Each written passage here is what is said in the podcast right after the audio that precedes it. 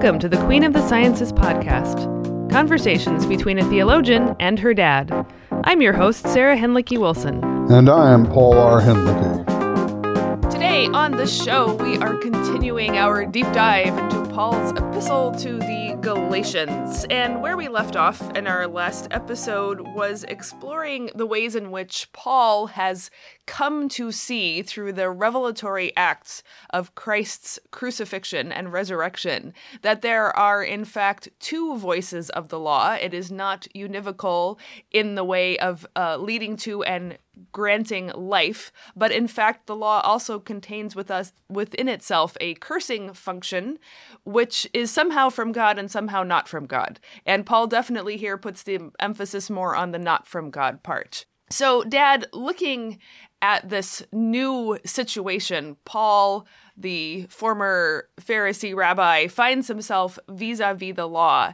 He is now going to start talking about what in uh, classic Western dogmatic terms we've called justification, but which uh, J. Louis Martyn, the commentator that we've been following closely here, calls rectification. So, could you tell us first, um, as you were a former student of Martyn's, why exactly he prefers the language of rectification to justification, and how this moves us from the old situation with the law to a new one? Yeah, very good, Sarah. That. Um I remember vividly as a student when he was introducing this linguistic shift. Uh, in fact, as his student, I wrote a lengthy paper on uh, uh, the righteousness of God in Paul, uh, Dikaiosune uh, tou Theou, uh, the righteousness of God in Paul. And in this paper I wrote for Martyn, I discovered that the uh, inquiry into the Hebrew Scripture Old Testament background to Paul's usage, um, the righteousness of the Lord, uh, is a, a, term that is probably best interpreted as the salvation bearing righteousness of God. Uh, God's righteousness is God's faithfulness to the covenant which means that even when God comes in wrath to judge Israel for its infidelity, still Israel under judgment may hope in the surpassing faithfulness of God who will um, make things right again. And that's this idea of rectification that J. Louis Martyn was seizing upon. In, I think, the actual source of this terminology for Martyn came from Karl Barth uh, in uh, Church Dogmatics, Volume 4, Part 1. Barth talks about justification, where he discusses justification by faith. He explicitly rephrases the righteousness of God uh, as the salvation bearing faith fidelity of God to the covenant, who comes finally even in and after judgment, to make things right again, to rectify, to put things in the right. And the English translation of Barth uses this English language of rectification. I think that's where Martyn got it. Yeah, longtime listeners will remember, or more recent bingers will have noticed, we had a, an episode early on called Justification by Faith The Best Thing and the Worst Words. And um, there I talked through my experiences of, of trying to teach about justification and how the word now, because of semantic drift, suggests something very different from what it actually is. But rectification is nice too, not only because it has fewer connotations we might not like imported with it, but it is a lot closer to um, the German that Luther is working from and that Barth is working from, of course. I remember one time I had a conversation with um, um, a lady in church who was she was English, um, but had spent most of her adult life working in Germany, and she was just trying to sort out like what does this this justify thing because I noticed in German it's rechtfertigen and that means just to set something right that's been wrong. And I was like well actually that's a lot closer to what we're we're driving at here than justify which now sounds like excuse you know um, in an ethically shady way cover up what you've been doing. Right right right. And of course that that's I think the theme that uh, that entails for Barth and Martyn following him is that in the action of justification, uh, rectification, God is converting lost humanity uh, to himself and to his kingdom.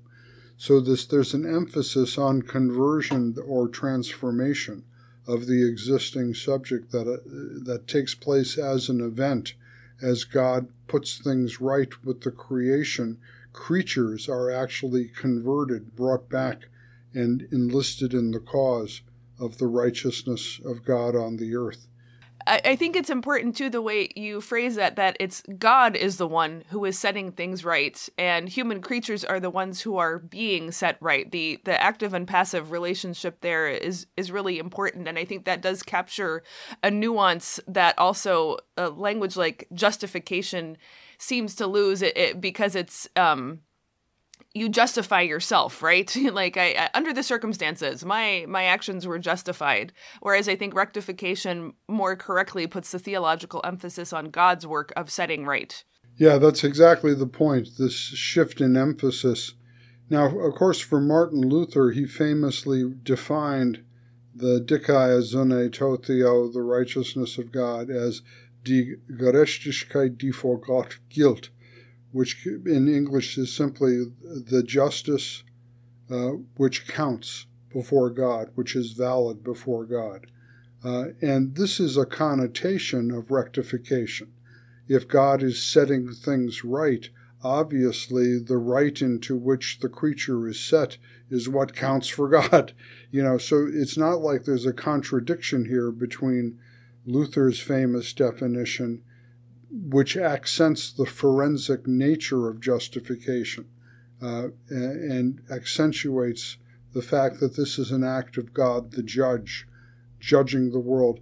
But again, there's a, a kind of a, a, nuance here that biblically, uh, the office of the judge is not that ferocious uh, uh, prosecutor that Luther was so afraid of as a medieval monk but it's rather like in the book of Judges, someone who comes to put things right when Israel is in trouble, who judges between the good and the bad for the sake of the good, and th- notions like that. Or even Samuel in the in the books of Samuel, who even though he isn't quite titled judge in exactly the same way, he's functioning that way, and he pleads often for Israel. He's not pleading against the ca- the case against Israel at every time. Okay, so that's rectification by faith. That's Martyn's rendering of, of this uh, uh, terminology in the letter to the Galatians. Right. So then you just said rectification by faith, and we've just been saying rectification is God's work, but when we hear the phrase rectification by faith, it sounds like it's our work because we are the ones who are having the faith. And if, uh, again, listeners recall back to our episode on Romans, um, when I was taking a, a Romans class, um, my, my teacher was an heir of the new perspective on Paul, and the whole class was abuzz with this shocking notion that um, actually our faith was worth squat and that actually it was all about the faith faith or faithfulness of Christ.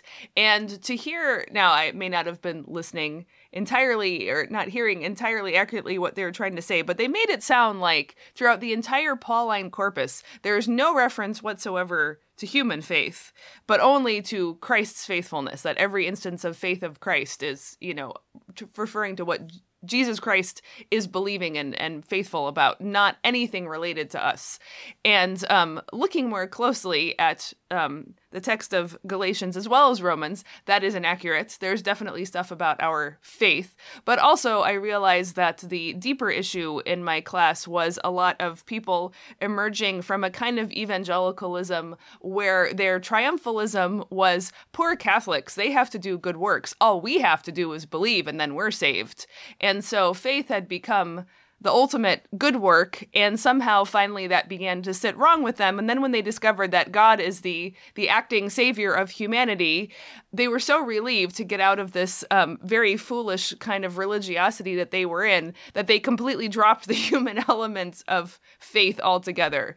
So that that's kind of the tangle of issues that has surrounded this question of of rectification slash justification and faith. So how does how does martyn um, get us out of that whole big mess where Galatians well, is let's, concerned. Let's, let's, let's begin simply with the exegetical issue. Paul, uh, a number of times in Galatians, uses the genitive expression, which quite literally uh, in Greek says the faith or the faithfulness of Christ. That's what, uh, literally transposing the Greek into English, that's what it says the faith or faithfulness of Christ. The word pistis can be translated either as faith in the sense of trust or pist- uh, it can be translated also as faithfulness in the sense of the act of consistently uh, holding to one's word, faithfulness. So there is this expression. Now, traditionally, especially in Lutheran circles, this was translated as a genitive of the object and therefore put into English the faith in Christ. Pistis tou Christou was translated faith in Christ, which of course would then immediately make it to be the human act of putting trust in Christ. Um, what Martyn and others are suggesting is that pistis tou Christou should be treated as a genitive of the subject. That is to say, that Christ is the one who believes, or Christ is the one who acts in faithful solidarity, or something like that. Uh, but of course, you know, the suggestion for this latter translation uh, acknowledges the ambiguity. And it's perhaps the case that the ambiguity is deliberate that there's a kind of a pun or a play on words here, that the faithfulness of Christ is the ground of the human act of trust in Christ. What elicits trust? The fact that surprisingly, beyond all expectations, Christ has been faithful to me, the sinner, all the way to his obedient death on the cross for me. That's exactly what Paul says. It's no longer I who live, but Christ who lives in me, that is to say, the life I now live in the flesh. I live by the pistis tou Christou, the faithfulness of Christ who loved me and gave himself for me. So, in my way of thinking, the you shouldn't make um, force a choice between the objective and the subjective genitive. It's a play on words that incorporates both meanings.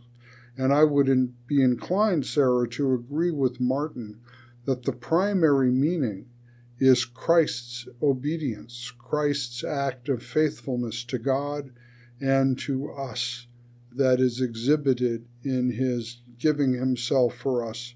Uh, uh, Paul opens the letter to the Galatians, who died for our sins to rescue us from this present evil age.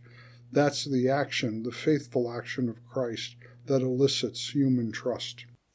Yeah, and uh, I mean, it also seems quite clear from context that in some cases the emphasis is more on Christ's faithfulness, and in other contexts, the emphasis is more on our faithful response to Christ.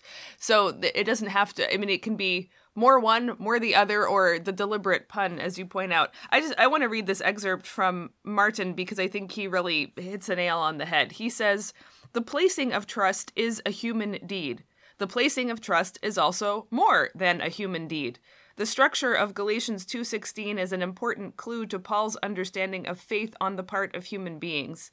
The order of the clauses shows that for Paul, God's deed of rectifying us by the faith of Christ precedes our deed of placing our trust in that Christ. The same order of events is stated in Galatians 3:22 where Paul says that God's promise is given via the faith of Jesus Christ to those who believe. Indeed, Christ's faith is not only prior to ours but also causative of it. That point is put beyond doubt when Paul says that the proclamation of Christ's faithful death is what has the power to elicit our trusting faith. All of these passages reflect Paul's keen interest in the issue of the genesis of human faith uh, I not only thought that was exegetically insightful, but I think it much more accurately captures Luther's understanding of faith in Christ than one where every single instance is read as our faith, our faith, our faith. That's how we get ourselves justified or rectified.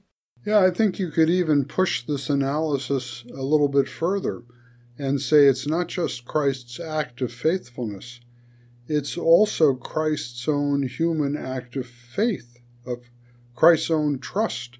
And this is, uh, in my theology, I've tried to correlate this uh, with the Lord's Prayer as Jesus' own uh, articulation of his faith in the God of Israel, who is his Abba Father. And of course, the, the petition there, Your will be done on earth as in heaven, correlates with the narrative of Christ's agony in the Garden of Gethsemane. Gethsemane. Nevertheless, not my will, but your will be done. And I think that without getting into psychological speculations about the personality of Jesus or other such dead ends, uh, one can simply uh, build on this analysis to say that the one who believed for us, believed for us, was Jesus himself, who lived what he prayed in the Lord's Prayer uh, in the decision to go forth uh, from the Garden of Gethsemane. Uh, Jesus is the one who lived and who died by faith. And if we subjectively have faith in God through Christ, it is but an echo of Jesus' own faith. Or even maybe stronger than that, if, as Paul says, it is no longer I who live, but Christ who lives in me, then Christ is actively having faith in me, and I'm I'm leaning on it and borrowing from it and learning from it now. I mean, not just remembering his faithfulness in the garden, but right now he is enabling and making the believing happening inside of me. Yeah, I think that's really a helpful thing to uh, pastorally for people who are feeling themselves in a great deal of doubt and confusion and so forth, is uh, to be able to um, uh, explain the faithfulness of Christ to them, not only uh, uh, in the objective sense that uh, his, he went to the cross for them. But that's, of course, extremely important. Uh, but also that he is, as you just put it, doing the believing in you, in spite of you, right? Often in spite of. Lord, I believe, help my unbelief, right? Uh, so mostly for me, it's unbelief, but the, it's the actual effective, real presence of the risen Jesus Christ who is um, finding in you an echo chamber for his own faith. I like that. So, all right. So, this is a case where Martyn very clearly affirms Luther's way of talking about um, faith, faithfulness, rectification, and so forth. But I have to say, in reading this commentary, I was a little shook up about the contrast between Christ's work as rescue, redemption, liberation from the powers and forgiveness. And so as I here's here's a super fast shorthand. For Luther, forgiveness is almost everything. I mean, obviously we die and we will be raised again and that will be the final fix. But in this life, forgiveness is his constant drumbeat of the reality of what is given to us now. Martyn, reading Paul in Galatians, puts the accent quite differently. Forgiveness is definitely a subset, he says, for Paul because, and this is partly because Paul sees clearly God has been forgiving all along. It's not like God did not forgive before Jesus, it's all over the place. What Martyn emphasizes really for Paul is this apocalyptic invasion, this rescue mission, redemption from the powers and the cosmic forces, which we'll, we'll get to in a little bit. And so, really, it's more of an issue of God's active mighty victory over not just sins, but sin, the power of sin. And so, so uh, to to add to this, um, doctrinally and existentially, um, you, uh, you, know, I'm I'm aware that um, John Wesley, kind of the center of his his um, Methodist piety, was that we aren't simply like basically when Wesley had his first conversion experience, it was reading Luther and finally getting the grace of God was real for him.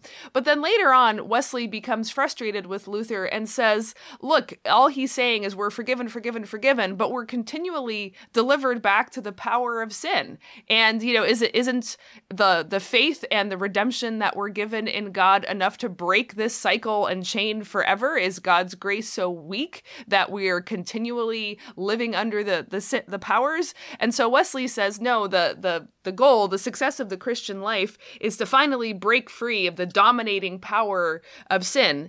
And I know that when um I believe still, when Methodist pastors get ordained, part of their ordination vows is to say something like they expect that they will reach perfection, which means something more like being totally free of the dominating power of sin before their their earthly death.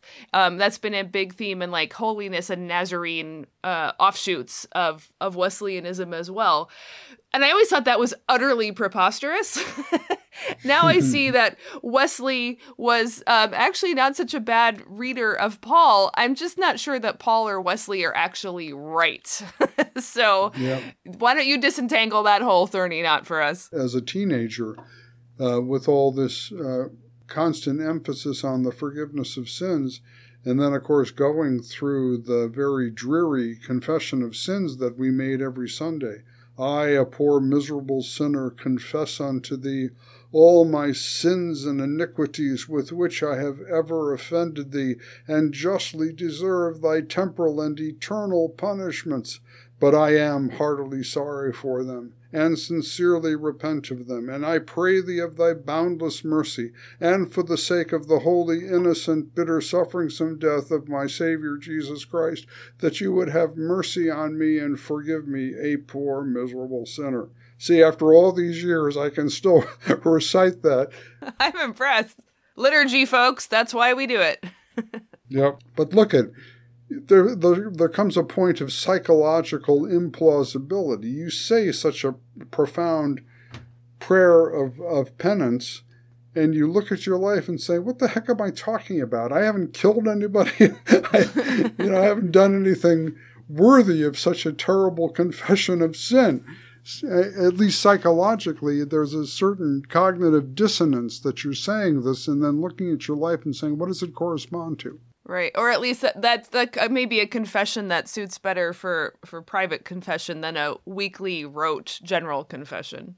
Well, I think the, here's the issue, which I think uh, even traditional Lutheranism does not is not has not lived up to its profounder insight, which is namely this: that no matter what progress I make in righteousness as a faithful believer uh, in in Christ's fidelity to me and to the whole sinful world. No matter what progress I make, I still, by sheer fact of my organic exist- existence, I am bound up with the world that is still sinful and unredeemed. Uh, as I say to my students, every time you f- flip on your computer, you are using energy that is produced by the uh, burning of carbon that is toxifying the atmosphere. And you can't get out of it.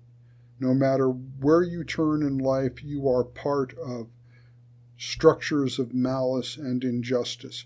You may be a Christian rebel against those structures, but that doesn't mean that you're not a part of them. This is your organic connectedness with the unredeemed world that cannot be overlooked by serious conscience, let alone conscience that is exposed to the penetrating judgment of God. You are part of the sinful world, even if in your spirit and conscience you have been converted to the coming world of God's kingdom. And so you must live in this deep tension as a forgiven sinner who remains at the same time a member, uh, if not a citizen, of the structures of malice and injustice. So, here I would say the sensitive conscience realizes this that, that my complicity in injustice is inextricable no matter how loudly I object and protest, I am part, I am complicit. There, Satan can again accuse and and and uh, sap all confidence that you are just part of the same sick system, that all your pretensions to be otherwise are nothing. And therefore, stop hoping, stop ex- expecting otherwise. You know, you're just defeated. Sarah, I witnessed this in my generation when the 1960s passed into the 1970s, when the vision of Martin Luther King Jr. got turned into disco music and the me generation. There was just the defeat of all the hopes for a better world that the 60s had, had borne. So that's what I'm talking about here. Forgiveness is a powerful word of divine release from the guilt, the real guilt I have of, as a member of systems of malice and injustice. And therefore, it is a liberating act that frees me uh, from the ultimate powers of evil and um, empowers me here and now to work for structures of love and justice. So that was a very eloquent commendation of of forgiveness and I certainly wouldn't argue with it, but it still leaves me with the problem that it seems like for Paul these structures of malice and injustice should have been more fundamentally broken by now and that Paul, uh, that Wesley's call to to uh, perfection in the sense of of no longer being dominated by sin um, should should be bearing more fruit or something like that. So if if in Christ the the cosmic powers have been genuinely overcome or you know the the beachhead of invasion has really taken place um, why are we still grinding along so much later and you know, even if forgiveness does us a world of good, why are, it just seems like we're treading water. Like, so how how do you stack those up? Well, you know, that's that's a huge question that goes well beyond the interpretation of the epistle to the Galatians or J. Louis Martyn's commentary on it, doesn't it? Well, I'm that's what I'm saying is if we're reading Galatians now and interpreting it for people now, is this a case where we have to say this is early in in Paul's career? Uh, we are going to correct it with Romans and later stuff because Paul is going to have to to cope with some of this, and therefore we just dismiss it, or is there still some some word here that has to be potent and powerful, even if we have a lot more church history behind us than Paul did? Yeah, I, th- I think th- obviously this opens a huge can of worms. What do we make of Christian history? And actually, Sarah, you and I have discussed this uh, in terms of the scheme of salvation history in Luke Acts and the apocalyptic scheme of Paul's theology, for example, in Galatians, and the very real tension between them. Uh, yeah. Just to remind remind our, our viewers, Luke Acts will give you the impression that Christian history should be making progress, just as Wesley expected his uh, his uh, ministers uh, to commit to, that uh, the, they will be freed from the domination of sin. Uh, unfortunately, uh, there were all sorts of born again Methodist slaveholders all through the antebellum South.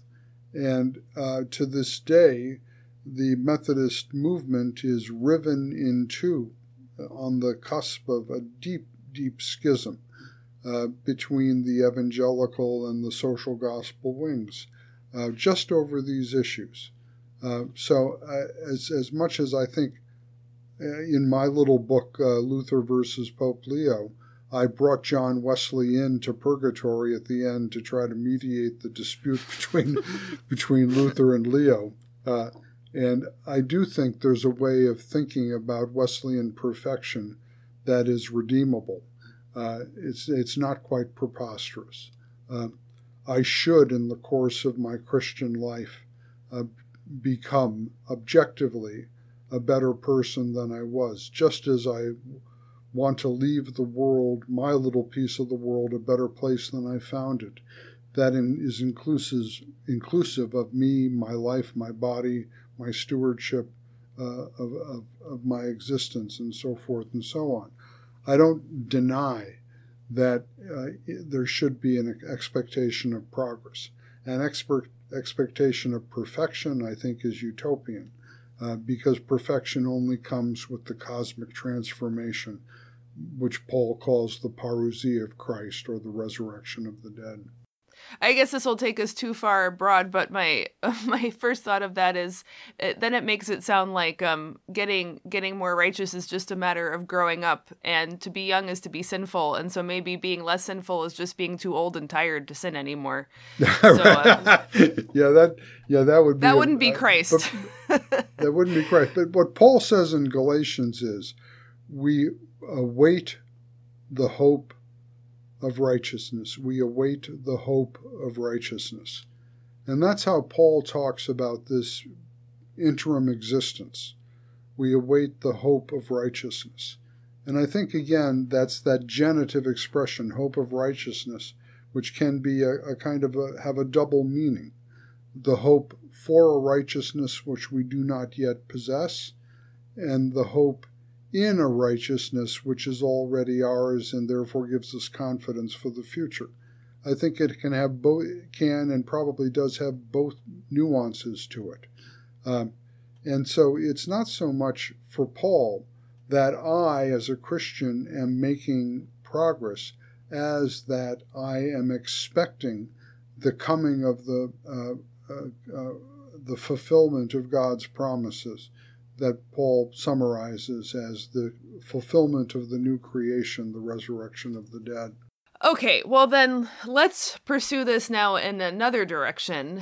Um, in in Galatians three, of course, Paul has the the beautiful lines about um, uh, being baptized into Christ and the um, now much abused uh, Galatians 3:28 in Christ there is no Greek or Jew, male or female, slave or free. I know that Martyn argues that the male or female is referring specifically to like the the um uh marital contract of of Genesis 1 or something like that. Um it's it's not meant to um uh, empower transgender activism. So let's just set that one aside.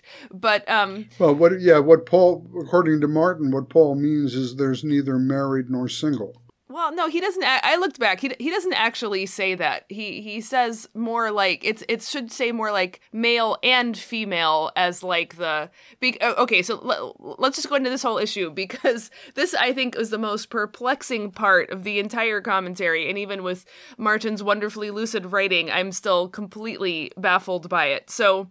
Paul talks about overcoming the powers, these cosmic powers, and the law is ranked among these cosmic powers.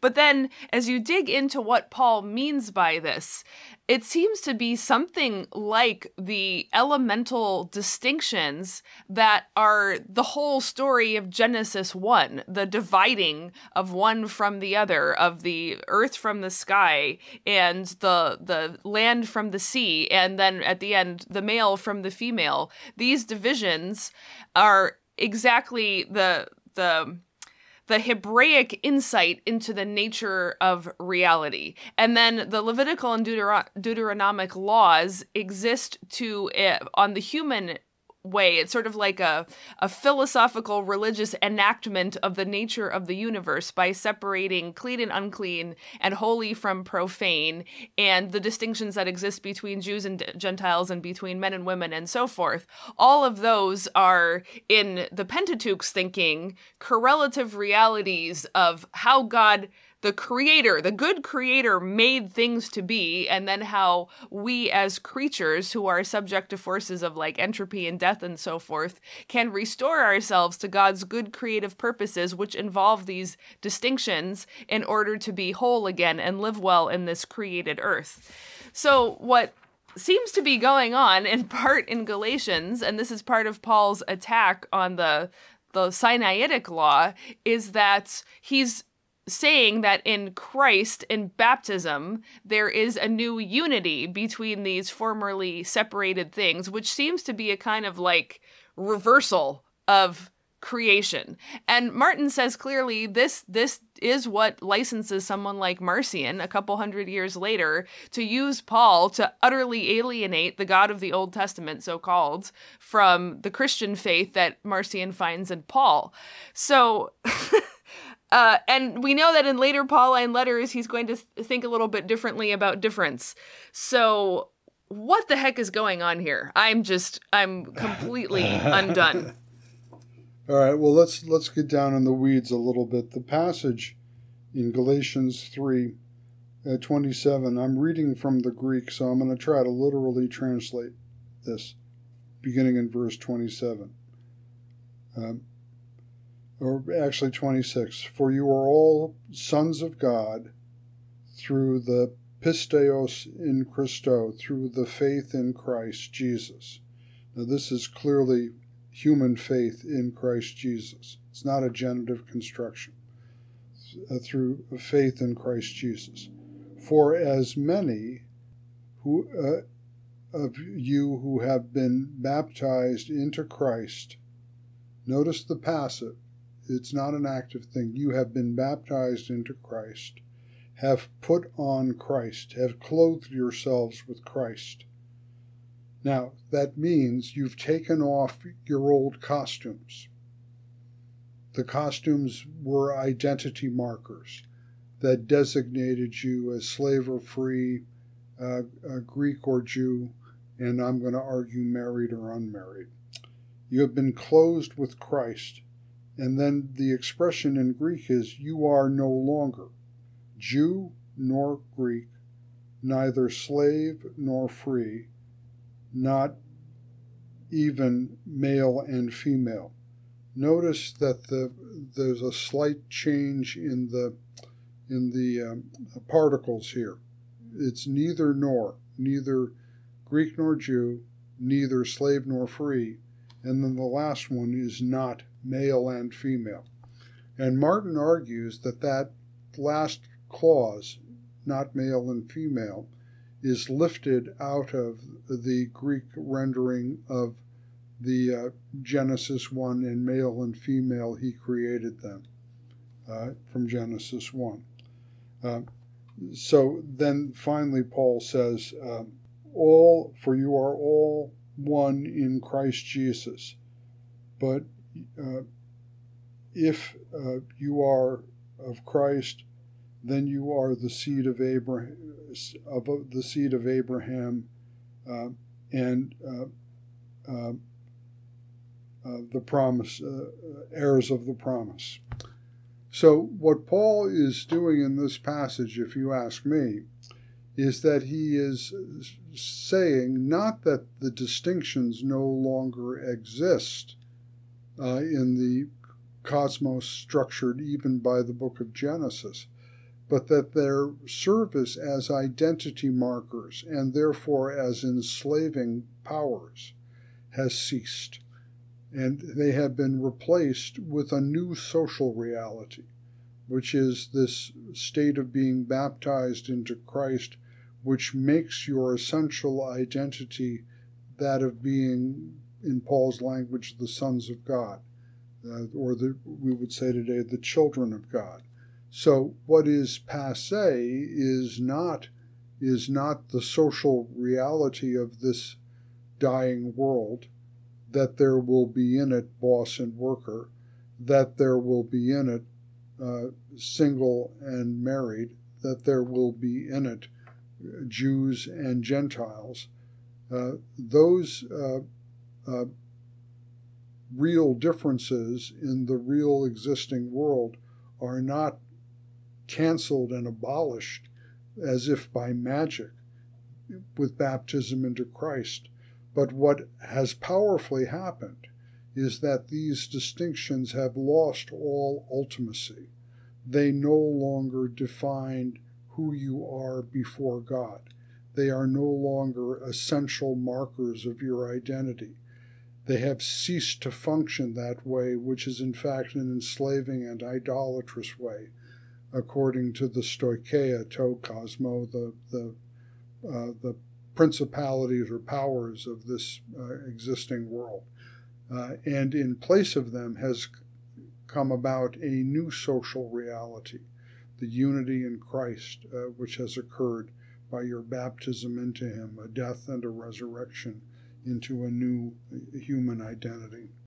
Okay, well, I can I can see that specifically in this Galatians 3 passage. So if if Martyn says male and female means married and unmarried, it's definitely not in this commentary. You must have picked it up from him somewhere else because I was I was looking for that and it's not there. But it seems like then Paul's point is is trying to be not that there isn't difference, but that difference does not mean opposition or hostility. And I think that would yes. fit well with other Pauline themes that come up later, so that being a Jew and Gentile is no longer a categorical opposition hostility reality, but in the church now, you could, in a sense, say you're a former Jew and a former Gentile, um, because you're all sons of Christ, and that's or sons of God through Christ, and that's the most important thing. But I think it still raises the question of how that erasure of a certain kind of separation matches up with Paul's total erasure of other kinds of separations when he talks about the the observance of days, months, seasons, and years, uh, and so forth. Those those are more clearly relating to Sinai's what we might call cultic laws about distinguishing the times and the seasons and the days and and the calendar. Um, and and that seems to be a case where Paul is making those not just a matter of ceasing opposition, but ceasing altogether and erasing that that observance because that aspect of the law is somehow in league or has been captivated by the cosmic powers. And that's, I think, where either Paul hasn't thought it through sufficiently or I can't follow what he's trying to do. Yeah. Well, I think that Martyn is, you're right, Martyn is very much impressed by these weak and beggarly elemental spirits uh, whose slaves the Galatians want to become again. And he connects that with keeping the Jewish calendar, as evidently was advocated by the interlopers, along with cir- circumcision and so forth and so on. And here, too, I think that there's a little bit of an overreach in Martyn was, of course, uh, trying to make us aware of the cosmic reach and the social implications of Paul's gospel. Um, and he wanted to get it out of the narrow individualism, once I was a sinner, now I'm saved kind of uh, evangelical piety that uh, misunderstands Paul uh, in a in a extraordinarily uh, introspective and individualistic way. Uh, and so he emphasizes these what I call structures of malice and injustice, which captivate people by captivating their desires, right? And so that Christ comes as one who breaks the power of those rebel uh, principalities and subordinates them uh, anew to the coming of the reign of God. I think that's all part of Martyn's agenda in the commentary, and I largely agree with it. Uh, what I'm not so sure I agree with, and I think we mentioned this in the last episode, Sarah, is that um, uh, Martyn can give no account of these uh, powers. Uh, he simply acknowledges somehow that they're there and that they're usurpers, and so forth and so on. Uh, I'm more inclined to think that Paul is thinking quite soberly about what you could call socially objective, uh, socially objective uh, powers and principalities. Uh, much like in our episode on critical theory some time ago, we talked about how uh, certain uh, ideologies, certain ideas, certain ways of thinking encode certain kinds of identifications of human beings. And these deeply form us through language. They deeply form our thinking about ourselves and our world.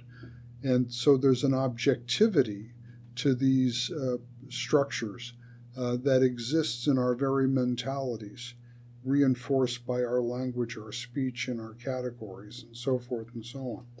So I think that um, uh, uh, Martyn, uh, you know, is a biblical exegete, not a systematic theologian, and uh, he so he just kind of wants to register the point that there are these rebellious powers, these weak and beggarly uh, uh, principalities uh, who enslave people with their insidious binaries and uh, uh, claims to define your identity in ways that are finally dehumanizing and so forth. So, I, I mean, I guess that then to follow up on that, he does observe that Paul doesn't seem to be opposed to Jews keeping the law of Sinai, and he doesn't even seem to be opposed to Jewish people who believe in Jesus keeping the law. It's specifically making non Jewish Gentile converts to Christ keep the law as if that is the necessary passage to salvation. So, if that's the case, uh, uh, aligning the law's separations which encode what happened in Genesis that would I mean that that would be going way too far. Paul doesn't actually seem to have that on a her on his horizon after all. Is that would would that be a fair uh, yeah, I think uh, I think uh, you know again that passage that always intrigues me um, that the law was delivered through angels as through a mediator, but that implies many. But we know that God is one. Uh, uh, is Paul basically saying that the Sinaitic legislation, uh, the legislation in Exodus, Leviticus, and Numbers, and Deuteronomy, uh, the 604 commandments as the rabbis counted them, these many and diverse laws uh, covering everything from ritual behavior to, to uh, moral behavior to political arrangements uh, to um, religious laws, strictly speaking, and so forth. Uh, is Paul saying that this is simply uh, one example among many of the ways in which the angels uh, uh governed the nations up until the time of Christ? That God let these uh, uh, various angelic supervising powers um, um, um, organize various human cultures and uh, keep them like a pedagogue until the coming of Christ should be revealed. Is Paul really kind of deeply relativizing the legislation of Moses as, as Luther put it, the Sachsenspiegel of the Jews, right? Right? Something is that is that what's going on here? I, I'm inclined to that interpretation. Uh, and that would mean, and I think there's a lot of Old Testament literature here that could back this up, that would mean that these angelic powers or principalities in Paul's mind uh, have been delegated by God as stewards of the nations in various ways, but they've forgotten that they're serving God and become themselves rebellious. They've become enslavers, they've become cruel pedagogues uh, and so forth. So that I think at all costs I am a Jew and I must be a Jew and I cannot be anything but a Jew. Or I think at all costs I'll never be a Jew, I don't want to be a Jew, I can't be a Jew, I'm a Gentile. You know, and either way you become enslaved to that identity politics that we talked about previously, huh. right? right? And so forth. Uh, and so here comes Christ saying, look at the legitimate function you had was a pedagogical one to civilize and discipline peoples. Uh, but this was a nothing but a temporary task. Uh, and now, with the coming of Christ, it's passe. It's no longer, uh, it's dethroned in its claim to ultimacy or finality. So then the goal is not to homogenize into one new culture or religion, but to have fellowship among all the members of all the different overlapping Venn diagrams of identities, religious, cultural, social, etc. Well, wouldn't that be wonderful? wouldn't it be wouldn't that really be the beloved community?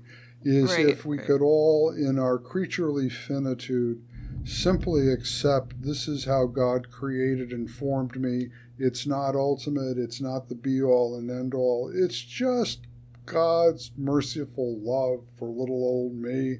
This is who I am, this is where I'm coming from. And now in Christ, I get to be in dialogue, fellowship of love and community with all sorts of interesting other people who have been formed by the same creator in these diverse ways. Oh, Dad, you are still such a 60s optimist, but okay. I am. So so let's let's move towards our closing now following up exactly this because after paul's raillery against the law in galatians he wraps up by talking about the law of christ. And um, so clearly that's not a contradiction in terms but um, so w- what martyn basically points out is that paul's thinking seems to be something like this. The sinaitic law is multiple and composite. Like as you mentioned there's whatever 614 i don't remember what the exact number is of of the laws. And then you keep those laws and you're set. And then you have the law of christ which seems to be one which is love and um, being a post 60s non optimist, I kind of roll my eyes whenever I see the law of love or hear someone say it because I'm like, well, what does that actually mean, dude? It sounds nice. Lots of people do lots of terrible things and claim that it's love, so I'm not terribly impressed just by the word anymore. But, you know, clearly for Paul, it has heft and, and substance here. And and I, think what's helpful about it is that Martyn says for Paul, you don't arrive at the law of Christ or the law of love by deleting one by one the Sinaitic laws. Like, oh, the law of love is not kosher. Let's throw that out. You know, you know, and it, like, uh, it, it's not a subtractive of Sinai. It's a different model entirely of what law for I don't know community together fellowship could mean. So yeah, okay, a hippie, what do you have to say to that? well, I think you're right. I think you and Martyn are both right. That that in contrast to the plurality of laws, complex laws, very difficult to negotiate, uh, and Paul's constant rebuke to the Galatians, you're obligated to keep the whole law if you get circumcised. That's exactly what Deuteronomy says. That's exactly, Paul's a good reader of Deuteronomy. He knows Deuteronomy very well. You can't take away any of these laws, you've got to keep them all. And try doing that. Try obeying simultaneously 600 some different commandments. Very complicated, very difficult, and very um, binding or enslaving, if you want to put it that way, in Paul's perspective. And, and, let me just add, as someone who has lived in multiple foreign countries, trying to live according to modern bureaucracies is harder. So uh, try try not breaking any laws on the books in any modern nation. Good luck. You are definitely in violation of lots. You just don't know it. Which is, of course, an opportunity for great legal lawlessness because then prosecutors can selectively target you and find a pretext for indicting you because inevitably you break some bureaucratic law. Um, have being that as it may, I think that the singularity of the law of love is for Paul always uh, uh, disambiguated by the form of Christ. Bear one another's burdens and so fulfill the law of Christ. Christ is the one whom the gospel narrative tells who bore our burdens, which were not his, but he made them his own. He took upon himself the burdens of others that were not properly his own. He bore their burdens in their place. That's the form of love. That's what agape is. The, this kind of love that looks in the direction of a bad or needy person in order to create a good or do a good, something like that, rather than um, uh, being uh, out for self gratification or something like that. So I think that love is disambiguated when it is filled out narratively with the the Christ form. Have this mind in you that was in Christ Jesus, Philippians 2 right, who humbled himself and became obedient, uh, and so forth. So I think that uh, the law of love uh, is simply a way of stating in the abstract who Christ is, what Christ did, uh, exemplified, and did, and therefore the structure of life for those who are now living in Christ. That, as Luther so charmingly put it, uh, Christians become little Christs to the neighbor, and so Christ lives in them as they become little Christs to the neighbor, bearing others' burdens, and so forth. So I think that this is uh, not a, a, solution to your postmodern uh, uh, disenchantment. Uh, that uh, that it, uh, love is utopian and beyond the possibility of realization, because Paul does not expect utopian results from this. He warns against the alternative. If you bite and de- devour uh, uh, each other, beware that you won't actually perish. He warns that way in Galatians. It, it's pretty clear to Paul what is destructive behavior. Uh, but what is good behavior? Uh, what is wholesome, salutary, saving, healing behavior? He can only say, For freedom, you have the mind of Christ. In freedom, you get to be a little Christ to your neighbor. Go figure it out. Don't expect that this is bringing in the kingdom of God, but do believe that in doing this, the kingdom of God breaks in a little bit in your little sphere of the world. I like how you connected so strongly to the narrative of of Christ's actual life history and and death and resurrection because if you take his list of Paul's list of vices or his his fruit of the spirit I don't think any you know consistently moral thinker around the world is going to have substantial argument with any of those. But then what what Paul is saying is that you know we we know conceptually and sometimes in practice what those are but how do we how do we really know? How is that really felt in and, or filled in? And it's filled in by tracking this one particular story. And I think I like that also because it means that the the best account of the law that Paul would give the of the Old Testament law that Paul would give would be because it has two voices and one is a positive voice, that would be the voice that tracks the narrative of Genesis in a way to um, affirm and praise the creator, not in a way to um, divide and create hostility between aspects of of the created reality. So I think there's maybe some some deep structure similarity there that the the ethic arises out of the soil of the narrative and and surely that is that is the human way ultimately of of depicting the what is good in human life you know on the like the classic hero's journey or something. You you actually look what does this person do that is admirable?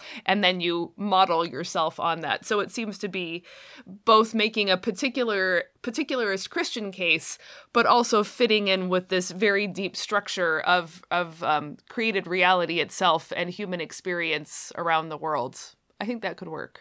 Yeah, I think so, sir. And what it really, the message uh, uh, the, of the gospel in our cultural situation, for freedom, Christ has set you free. You're no longer, uh, you who have the Spirit are no longer under any law, and you are no longer trying to justify yourself before God by your works. You are free from all of that. Now, you are free for something. You are free to uh, look at the actual uh, objective empirical situation that confronts you on your doorstep. Freed to actually see. Your eyes are open. The ideological blinders are off. You simply see the human being, the, uh, the wounded man on the road, the person in need uh, and you and you have the freedom and the imagination to say if i were in that one's shoes what would i want? So you have to creatively use your reason your imaginative reason in order to concretely affect the love of christ that has found you and now flows through you into this uh, situation. That's i say not at all utopian because it doesn't accomplish any human progress towards the kingdom. But it does, it does, and this is the consolation and encouragement, it does put into effect the kingdom of God on the earth. It's an answer to the prayer, Your will be done on earth as it is in heaven. And that can actually happen in the living of a Christian life. So that's interesting. I mean, that really means that all rules, all laws are general and generic. There's no way you can multiply enough rules to cover every situation even though like the talmud famously tries. Um, and yet there are still you know in in the nation of israel judges and rabbis who are continuing to have to a- add even to that. So I, th- I, I don't mean to criticize that. I'm just saying that the, the nature of a rule or a law is that it has to be generic but then the the concrete task of the living person in a living society is to discern and enact for between myself myself and between the real neighbor that I'm encountering, how that rule comes to fruitful life. You know, and I, I think for Paul, the only way it will come to, to the right kind of fruitful life is by the um, shaping of the narrative of Jesus Christ and the active work of the spirits in directing the action in this particular moment in time. Right. And that's how the that's the guilt of sin being forgiven, the power of sin is broken.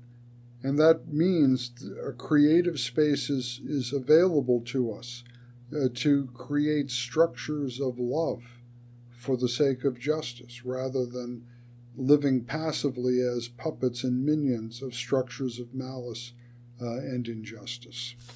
Right, and it, it it certainly is not um, some sort of um, absolutizing of of spontaneous impulse or rejecting the need to study uh, law or or stories or patterns as they've come down to us because all of those things that are are what form us and make us capable of responding and discerning properly in the moment as it arises there's a there's Absolutely. a constant kind of and, feedback between the two and one therefore one final uh, anecdote from J. Louis Martyn when and I may have mentioned this in the past but it's worth repeating when one um, uh, perplexed uh, graduate student was complaining to him, well, you know, why, why do we have to do all this studying? Why don't we just go out there and do what, what the gospel requires us to do?